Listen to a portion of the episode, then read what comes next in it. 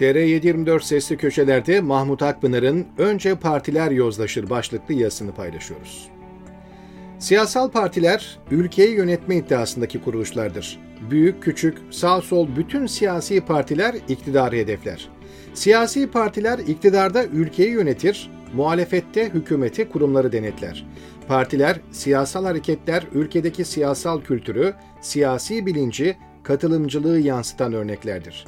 Parti içi demokrasinin, meşveretin, katılımcılığın olduğu partiler iktidar olursa, ülkede demokrasi, katılımcılık doğal olarak güçlenir. Partiler aynı zamanda lider yetiştiren okullardır. Katılımcı, rekabete açık partiler çağa, sorunlara göre kendisini günceller, güçlü liderler üretir. Partiler lider odaklıysa, koltuğa oturan kalkmak bilmiyorsa, lideri eleştirmek davaya ihanet görülüyorsa, siyasi parti verimli ve rasyonel yönetilmekten çıkar, zamanla kokuşur, yozlaşır. Böylesi partilerin etkin olduğu ülkede demokrasi, çoğulculuk, katılımcılık oturmaz.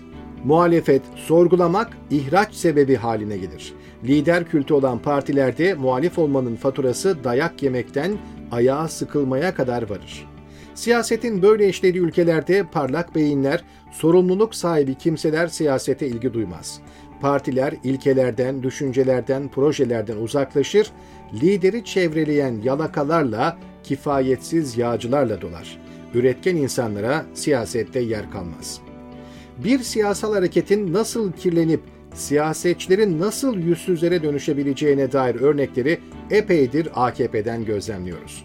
AKP yaklaşık 10 yıldır Erdoğan'ın her şeye hakim olduğu, kurulların çalışmadığı, tek kriterin Erdoğan'a yakınlık ve yağcılık olduğu duruma evrildi. 15 Temmuz'un sunduğu Allah'ın lütfu ortamla Erdoğan, yargıyı, medyayı, meclisi bertaraf edip ülkede tek adam haline geldi. Şimdilerde toplum bu felaketten en az hasarla nasıl kurtuluruz diye düşünüyor. Sinan Ateş cinayeti bazı partilerin çete gibi çalıştığını, parti içi mücadelede bile silah, şiddet kullandığını ortaya koydu. Öteden bu tarafa lidere itiraz edenin şiddete maruz kalması MHP'de karşılaşılan bir durumdu. Ama bu defa şiddetin dozunun kendi dava arkadaşlarını planlı ve hedefli öldürmeye vardığı anlaşılıyor. Eski Ülke Ocakları Başkanı'nın öldürülmesi bize bir partinin nasıl kirli ilişkiler ağı içine saplandığını gösterdi. Konu elbette sadece MHP değil. Mesele şiddeti dışlayarak, müzakere yöntemleriyle, hukuk çerçevesinde problem çözmesi gereken siyasi partilerin adam öldüren kanlı yapılara, uyuşturucu dağıtım merkezlerine, kirli rantların pay edildiği karargahlara, yağma düzeninin odağına dönüşmeleri. 17-25 soruşturmalarından, SBK dosyalarından, Sedat Peker'in anlattıklarından AKP'nin kirli ilişkiler ağında olduğunu, cinayetlere yol verdiğini, yargıyı tehdit aracı olarak kullandığını biliyorduk. Ama uzun süredir ilk defa bir parti, parti içi meselesini kanla halletme ve bir mensubunu yok etme yöntemini tercih etti. Bu hal Türkiye'nin sürüklendiği karanlığı gösteriyor. Parti içi demokrasinin olmadığı, kurumların çalışmadığı, tek adamların yönettiği partilerin ne kadar tehlikeli olabildiğini son 10 yılda acı şekilde tecrübe ettik. Böylesi siyasetten temiz ülke çıkmaz. Bu kadar şiddete yatkın, tahammülsüz, kendi çocuklarını dahi öldüren siyasetten adalet beklenmez. Mafyanın sokaklara egemen olduğu, siyasetçilerin güvenlik birimlerinin suç şebekeleriyle iç içe olduğu ülkede can güvenliği, huzur olmaz. Öldürülenin kim ve hangi partiden olduğuna bakmaksızın bu kirli ve kanlı siyasete itiraz etmeliyiz. Hiçbir lider yasaların üstünde ve insan hayatını yok sayabilecek kadar güçlü ve sorumsuz olmamalı, olamamalı. Maalesef Türkiye'de siyasal partiler bile sivil değil, halkın değil.